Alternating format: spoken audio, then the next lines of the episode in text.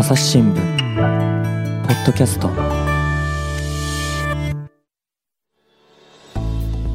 朝日新聞の神田大輔です、えー東南アジアはインドネシアの話について野上秀文記者に聞いていきます。野上さんよろしくお願いします、よろしくお願いします。えー野上さん今回のテーマはどんなことでしょインドネシアのあの宗教って、うん神田さん、うはい。イメージどうでしょうか？どれ、どういう、何の宗教が多いというのをご存知ですか？どうしましょうかね。正解は知ってるんですけれどもうーんとなんかこうねうんボケようと思ってもちょっと宗教のことはやめといた方がいいかなっていうふうに今思いました。そうですえーズバはい。リイスラム教徒が一番多い、世界で一番多いんじゃないですか？そうですね。世界最多のイスラム教徒が暮らすインドネシアと。うん。まあ人口のうち9割ぐらいがイスラム教徒なんですけども、人口が2億4000万とかでしたっけ？えっと、6000ですね。日本の6000 2倍なので。すはい。ごいですね、だからそのうちの9割ぐらいの人がもうイスラム教徒、ちなみにはい。あとはヒンドゥー教でしたっけ、あいえいえ、えっと、あとはキリスト教徒とヒンドゥー教徒と、まあ仏教とかまあ、あまあありますけども、うんうん、はい。まあ大半はイスラム教徒。圧倒的に多いのがイスラム教徒ということですね。はい、はい。うん。で、えっ、と、その、まあ、イスラム教徒の若者たちの間で人気のスポーツとして、うんえー弓術と乗馬。弓術、はい。弓ですね。あアーチェリー。弓と乗馬、馬、はい。ホースライディングですね。うんはい。そういうのはイスラム教と関係あるんですか？はい。これも私も本当意外だったんですけども、うんあの、イスラム教の預言者ムハンマドうんがですね、かつてたしなんでいたものの、えー一つに、えー弓術、それから乗馬、あと水泳もあるんですけども、えーこれをですね、ムハンマドさんがえーやっていたと言われていまして、うん。で、このアーチェリー、乗馬、水泳を、えーやった方がいいと。で、しかもその子供にも教えた方がいいというふうな、えー話が残っていましてですね。あのまあ、それにね、野上さんね、はい僕も、えーと、イランに3年7ヶ月住んでましたし、それからまあイラン以外の国にもね、いろいろ出張して取材はしはさせてもらったわけですよね。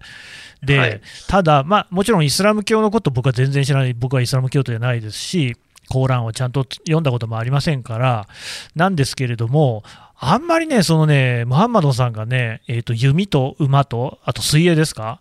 をやってましたよっていう話は、中東では聞いたことないような気がするんですけれども、インドネシアではそこ辺がすごくフィーチャーされてるってことですか？そうですね。まあ、インドネシアだけではないとは思うんですけども、あの、まあ、ムハンマドさんが、まあ、やっていたこと。まあ、やってたんでしょうね、多分本当うんにそういう時代的な背景を見ても、ちょっと水泳っていうのがあれですけれども、まあ、やってたんでしょうね。うんうんはい。で、ムハンマドが、その実践した、やっていた、えー言っていたことあ、やっていたことっていうのを、えー伝えた、こう、原稿録っていうので、あの、スンナっていうのがあるんですけども、はいはい、スンナ派のスンナですね。はい、スンナ派のスンナですね。で、これがその聖典コーランに次ぐ規範っていうふうに、まあ、イスラム教徒の中で言われてまして、で、これ義務ではないんだけど、それやった方がいいですよと。うん、言われてるんですね。なるほど。えーつまりこう、いムハンマドがやってたこと、言ってたことに、まあ、習うというか、おそれを、まあ、オーバーラップ、重ねていくっていうのがうん、えーすごい宗教的な正しさにつながるみたいなのが、なるほど。いや、あの、今思ったのは、イランはシーア派なんで、そのスンナに関しては、ちょっとあんまり私の知らないところが多かったのかもしれませんね。なるほど。うんはい。うん。それで、あの、まあ、その一環で、えーインドネシアのこの9割の、人口の9割のイスラム教徒の中の若者たちの間で、そのムハンマドのように生きようとか、ムハンマドがやってたことを真似しようみたいな動きがありまして、うんうん。じゃあ、ムハンマドって一体何やってたの？どんなことを言ってたの？って言ったら、いや、なんか、あの、弓と馬と水泳やったらええって言ってたらしいよという話で、じゃあ僕たちもやってみようという話なんですね。なるほどね。いや、なんかまあ、そういう意味では原点回帰というか、そんな動きなのかもしれないですね。そうですね。はい。あの、まさにその原点回帰。その宗教的な正しさを真似をすることによって感じたいと。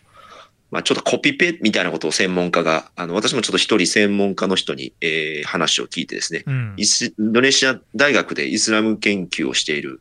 えーヨン・マチムディさんという方が、えー今インターネットでですね、このイスラムの情報っていうのはかなり、えー手に入れられるので、そのまあ中東とかの情報も含めて手軽に触られる、触れられるようになって、うんうんまあ、ムハンマドのこの生活に倣って、えー宗教的な正しさを感じたい若者が増えていると。で、まあ、いわゆるコピペをしたい若者が増えているというふうに彼は言っていて、で。この弓術、弓と乗馬、ホースライディングはその代表例なんだとういうふうに説明すんる。確かに、そのコピペっていう言い方が適当かどうかわかんないんですけれども、まあ、仏教で考えてみても、我々そのお経を読むってことがね、まあ、日常的にやってる人はあんまりいないかもしれませんけども、少なくともお葬式とかね、ではあるじゃないですか。ああいうのも、基本的にはお経を読むことによって、その功徳を得る、近づくっていう考え方が、まあ、どうもあるようですから、そういう意味では、そのコピペなわけですよね。昔、偉いお坊さんが、あるいはブッダがですね、唱えたことを私も真似してみようっていうことですからね。そういうのは多分、世界中にあるのかもしれないですね。はい。うん。イスラム教徒の方々は、その1日にあの5回のお祈りとかですね、えーそういう、まあ、いわゆるイスラム教徒としての、あの、やるべきことというか、まあ、やっていることはあるんですけども、それに加えて、えーイスラム教をより感じたい人たちっていうか、まあ、若者たちの中で、えームハンマドのやってたことを同じようにやりたいっていう動きがあると。ただねいう話で、す。一つちょっとこうね、うん、気になったのがですね、やっぱり今、こうまあ、日本なんか典型的にそうだし、欧米なんかもそうなんですけれども、特にとりわけ若い人ってその宗教から離れるというか、まあ、あの全部ね、あのなくなるってわけじゃないんだけれども、そのまあ、現代的な暮らしの方にシフトするっていう動きはあると思うんですよね。まあ、イランなんかもまさにそうだったんですよ。あんまりそのやっぱりモスクに行って、きっちり礼拝するっいう人からは、若い人の姿っていうのが少なくなっているっていう傾向はあったように思うんです。インドネシアの場合は、若い人の方がそういうそのスンナにむしろ回帰していくってことなんですか、はい。まあ、あの、全部が全部っていうわけじゃないんですけども、うん。あの、インドネシアの特徴で言うと、えーイスラムっていうのが若干、えー、なんていうんですかね、うん。えーしこう、政治的な正しさ、はい、政治的な正しさ。うん。はい、広がり、そして自分たちの生活の、まあ、基盤として、えーやっぱりよりどころにえー持っていくべきだみたいな動きが、まあ、あるんですよね。この、まあ、数十年かけてですね。で、それは、うん。少し動きが違っていて、うん。あの、インドネシアはまあ、あの、まだ、えー開発途上国という感じだと思うんですけども、世界銀行が昨年、このインドネシアが低中所得国、まあ、真ん中より下、ミドル、ローアミドルですね。うん。えー低中所得国から高中所得国に移った。うん。うん。アッパーミドルに移ったっていうふうに発表したんですけども、まあ、うん経済的に少し今、豊かになりつつある。うん。で、えーっと、まあ、独裁政権が退いた、えー直後の、まあ、90年代後半に比べると、貧困率とも下がって、うん。で、えーコロナの影響を受けるまでは、えー経済的な安定性っていうのも、まあ、ご年5%ぐらい、まあ、成長率が続いたりとかしてですね、す。だんだん、だんだん、こう、衣食住がある程度、こう、満たされる中、うんこう、満たされてきたんですね、だんだんと。うんうんで、えっと、衣食住がもし満たされていない状況だと、まあ、とにかく、あの、食べ物を食べないといけない。あの、服を、あまあ、まあ、住むとこ、うん食べるあ、着るものを選ばないといけないという話だったと思うんですけども、だんだんそれがある程度満たされてくると、次にこう、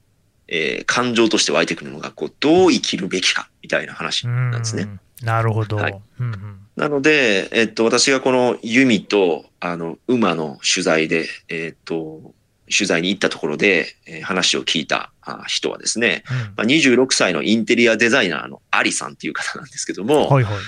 はい。この方は、あの、まあ、仕事始めてえーやってる中で、なかなかこう、ちょっと人の評価を気にしたりとかですね、その落ち着きがちょっとなか、まあ、なくなってきたと。ありますよね、そういうことはね。はいうんはい。で、その心が不安定な状況から、こう、安定を求めた先に、このスンナ、まあ、つまりこのムハンマドの原稿みたいなものがうんうん見えたと。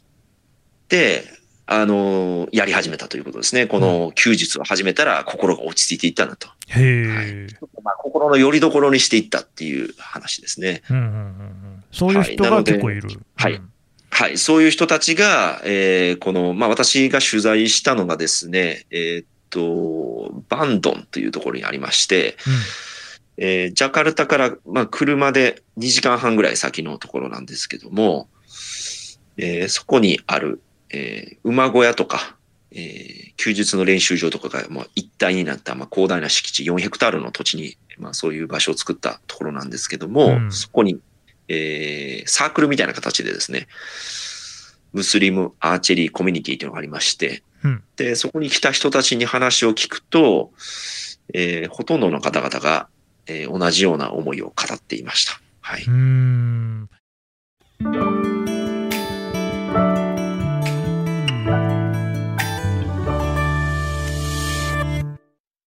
朝日新聞ポッドキャストニュースの現場から世界有数の海外取材網国内外各地に根を張る記者たちが毎日あなたを現場に連れ出します。音声で予期せぬ話題との出会いを。朝日新聞ポッドキャストニュースの現場から。だからまあその今の人の話なんかだとこうやっぱり人の目が気になると他人の評価が気になる、ねまあ、よく言われますよねその SNS も流行っていいねをもらうっていうことでねあの心を落ち着かせるみたいな話もあるで逆にそういうことがもらえないと不安になるなんていうこともあるいうようなことがそのムハンマドと同じことをやることによってこう晴れるっていうようなそういうことがあるんですね。うん。一つのあの、心の拠り所みたいなことだと思うんですね。何かこう、んあの、私もね、あの、取材しただけで本当にイスラム教徒の方々のあの思いにどれだけ、あの、汲み取れてるかっていうのはわからないですけど、まあ少なくとも何十人と話を聞いた中で思ったのは、えっと、どっか一つ軸を持って、うんえーそこでまあ自分は生きているんだと。ここに寄り寄り添ってやっているんだということが欲しいと。で、その中うに、このムハンマドのスンナとかっていうのがあるのかなと。うんで、ここのサークルのお MAC という、まあ、ムスリムアーチェリーコミュニティというところなんですけども、うんあの、もうそこに行った時も、えーその日もですね、新たに見学者の人たちが、あー20代の後半の男性3人組が来てまして、うん同じく、あの、スンナの話をしてましたね。はいじゃあちょっとその時の様子の音源聞いてもらえますかね？はい。じゃあ、それ聞いてもらいましょう。Latihan ya ya deh deh. Horse horse ball. Ya menarik. Kan interest to join. Very interesting. Why? kenapa mas? Because first of all in Islam it's a sunnah. And the sunnah is uh, this ball horse ball not a standard ball not recurve not a compound ball. Uh, the sunnah is about horse ball because horse ball we can use it while we horse riding. And that's the sunnah in Islam。あのーこれどういう話なんですかね？すみません。ちょっと今聞いても半分ぐらい何言ってるかちょっとわかんなかったんですけども、うんまあ、あの、すみません。言っていたのは、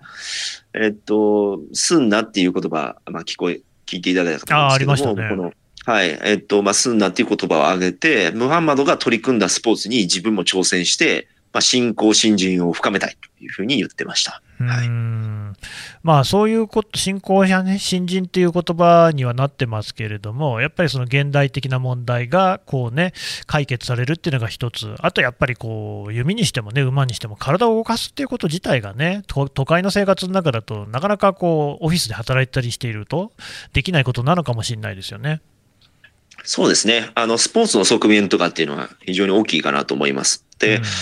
あの、まあ、これ写真撮って記事にするということで、動画も撮ったりとか写真撮ったりとかしたんですけども、非常にこう写真が映えるんですね。やっぱ馬乗っている。風景とか、弓の風景とかっていうのが、あ、弓を引いている風景とかですね。で、これはあの、この、なぜ若者にっていうところにもつながるんですけども、この彼ら、あの、活動を、あの、インスタとかですね、こう載せてるんですね。で、そうするうと、んそれを見た、あの、若い人たちが、これかっこいいと、これ。うんうんねあの、馬乗ったり、馬に乗りながら弓を引いたり、あの、馬上弓術というやつですね。うんえー、やぶさめみたいなもんですけども、うんうんうんうんそれをやったりとか、まあ、弓引いたりとか、まあ、これすごいかっこいいって言って、まあ、その、会員を後押しするとか、人数が増えていくということが、あのありました。なるほどね、そのかっこよさがあっまあ、なおかつその少なくともイスラム教スンナの文脈で言えば、正しいことをやってるっていうことでもありますし、これはなかなかね、一挙両得というか、三方よしというか、いいんでしょうね。はい。あとは、まあ、もともとそのインドネシアの、えー、東部のパプア州とかですね、あと西部のスマトラとかで、この狩猟で結構弓っていうのは使われてまして。伝統もある。はい、伝統もある。それから、あの、バリ島の東隣にロンボク島っていうところがあるんですけども、まあそこも乗馬っていうのがかなり長い歴史、えー、伝統を持っていまして、私も、あの、4月にロンボク島行ったんですけども、未だに馬走ってましたから。へはい。なので、まあそういう、こう、もともとのですね、土着の狩猟であるとか乗馬とかっていうものの土着文化と、えー、このムハンバのへの信仰回帰みたいなものですね。うんうん、で、加えてこのインスタみたいなものがですね、うん、全部相まって、ちょっとしたまあブームになっているという状況かと思います。なるほど、ね、そういうのがね、うまい具合にこう相まったってことなんでしょうけど、まあ、それでね、その心の悩みとかが、えー、晴れて支えになるっていうことであれば、本来、宗教っていうのはそういう役割あるでしょうから、とってもいいことなんじゃないですか？そうですね。あの、それ自体は歓迎される向きがあると思いますし、会員も今どんどん増えてはいってはいるんですけども、まあ一方で、この会の人たちも少し懸念していることは、あの、ありまして、で、それは何かと言いますと、まあこのムハンマドの回帰っていうのは、こう、まあイスラム原理主義というか、まあイスラム、あの、回帰みたいな、あの、原点回帰みたいな話なので、まあより一層こう排他的な思考とか排他的な向きっていうのはどうしてもこう出てきますよね。こう。はい。で、つまりその過激思想とかですね、排外主義みたいなものっていうとの結びつきっていうのはやっぱり警戒されていますし、あの、実際にそういうことを歌った同じような、あの、乗馬とか、えー、弓をやりながらですね、若干少し過激な思想をちらつかしているような団体みたいなのもあると。いうふうに言われてまして、この今ね、あの野上さんが取材に行ったところとは別にそういう団体もある。はい。で、また、あの、私が赴任したあ2018年、うん、えー、の5月にですね、インドネシアの第二の都市のスラバヤというところがあるんですけども、うん、えー、そこであの、イスラム過激派が起こしたあの連続テロっていうのがあったんですね。まあ、教会を狙った、それから警察署を狙った、まあ、テロだったんですけども、はい。ここの主犯の容疑者の自宅、うんえー、からですね、えー、弓と矢が見つかったと。ああ、これはよくありませんね。うん、はい。で、まあ、この自爆した、まあ、家族で、まあ、一家が自爆したんですけども、熱心にこの弓矢を、まあ、練習したというふうに、まあ、警察が、うん。明らかに、えー、しましたので、うん、どうしてもこの、えー、ムハンマドがやっていた、あ休日、それから乗馬みたいなものを、まあ、こう、スポーツの側面で楽しむっていうのはまあいいんですけども、一方で、えー、やっぱりこう、こうイスラムこそ宗教である。もしくはイスラム以外は宗教ではないみたいな、えー、排外的な過激思想に結びついてるんじゃないかみたいな懸念っていうのは、えー、まあ、インドネシアの中でも、まあ、若干持たれている。はい。なるほどね、いや、ちょっとね、そうなってくると心配なところもありますけれども、どうなんでしょう、実態としてそういうことも本当にあるんですかね？私がこの取材したところの MAC というところは、あの、そう見られないような工夫っていうのは、まあ、意図的にというか、意識的にしてまして、うんまあ、とにかく活動を SNS で出してオープンにしてると。まあ、来るものを拒まずで、いつでも来てくださいというふうにしているということもありますし、まあ、この代表のレンディさん、共同設立者の方なんですけども、あの、取材に対してですね、まあ、異なる宗教とか考え方を排除したり、攻撃したりすることのないように、まあ、そういう団体にするつもりはないんだというふうに、まあ、繰り返し発信していきたいというふうに言ってます。あと、まあ、一つすごい面白かったのが、あのこれまあ若い人たちが、あの一つのスポーツ、まあ二つですね。まあ水泳もやってるんで三つやってるんですけど、彼らは。あの、月替わりで、まあ今月は、えー、7月は例えば馬、8月は、あ弓、えー、9月は水泳みたいな感じで、まあ月替わりでやってるんですけども、まあそうやってこう、いろんな若い男女がですね、あの、何百人と集まって、この一つのスポーツをやっていると、まあ、こう、出会いの場になるんですね。んはい。なので、あのすでにこの MAC からですね、10組の新婚カップルが誕生して、おだからちょっと若干婚活の場みたいになってはい。それは面白いですね。はい。なので、私が取材した日も、あの、子連れのですね、うん夫婦が、乗馬を一緒に楽しんだりとかしてですね、もう、もうすごい、こう、牧歌的というか、まあ、和気あいあいとした雰囲気が、あの、漂っていたので、まあ、この懸念される、この過激派みたいなところとは、少しは、まあ、この団体に関してはですけども、あの、違っているし、まあ、その若者たちのいろんな心の悩みを、まあ、スポーツを通じて解決というか、まあ、少し心を軽くしながらですね、もう一方で、えー出会いの場、婚活の場として、まあ、機能しているっていうのが、なかなかこう、こう現代的で面白いなというふうに思って。確かにね、最初聞いたときは、そのなんかイスラム教の話なのかなと思ったら、まあ、やっぱりイスラム教にも根ざした話ではあるんだけれども、そこをこううまく活用しながら、現代の暮らしに合わせてるって感じがしますよね。そうですね。あの、実際にこの新婚カップルにも話を聞いたりしましたけども、うん。あの、片方の人は弓に興味を持ってして、片方の人は 馬に興味を持って入ってきたんだけど、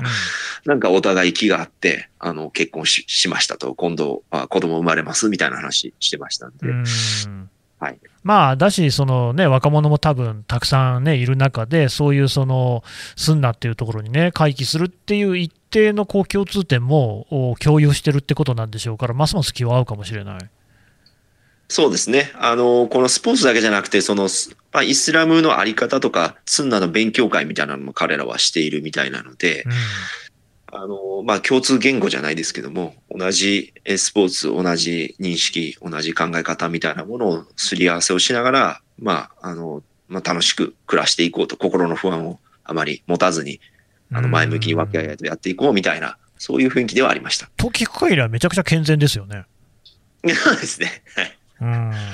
だけれども、そういうやっぱりその、まあ、テロに至るようなこう過激思想との結びつきなんかに対しても警戒があるんですか？あの、やっぱり、その、なんですかね、イスインドネシアの中の、あの、イスラムっていうのが非常に世俗的っていうかですね、あんまりこう、ガチガチのイスラムじゃないっていうので、長らくやってきましたので、あの、少し表向きこういう分かりやすいですね、イスラムと直接結びつく、もしくはムハンバの教えに結びつく、中東と直接結びつくみたいな話になってくると、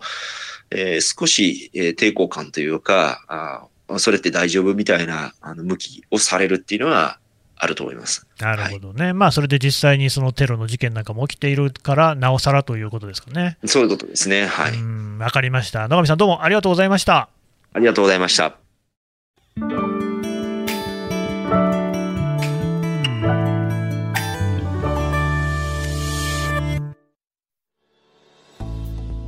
はい、というわけで野上秀文記者のお話を聞いてきました。あのまあ、やってること自体はすごい健全っていうことが分かりましたし、であの過激派との、ね、結びつきに対する警戒というのも、やっぱりこう最後、ね、野上さんもおっしゃってましたけれども、インドネシアっていう、ね、国の抱える固有のこう、まあ、実情というか、そんなところも背景にありそうだなということなんですけれども、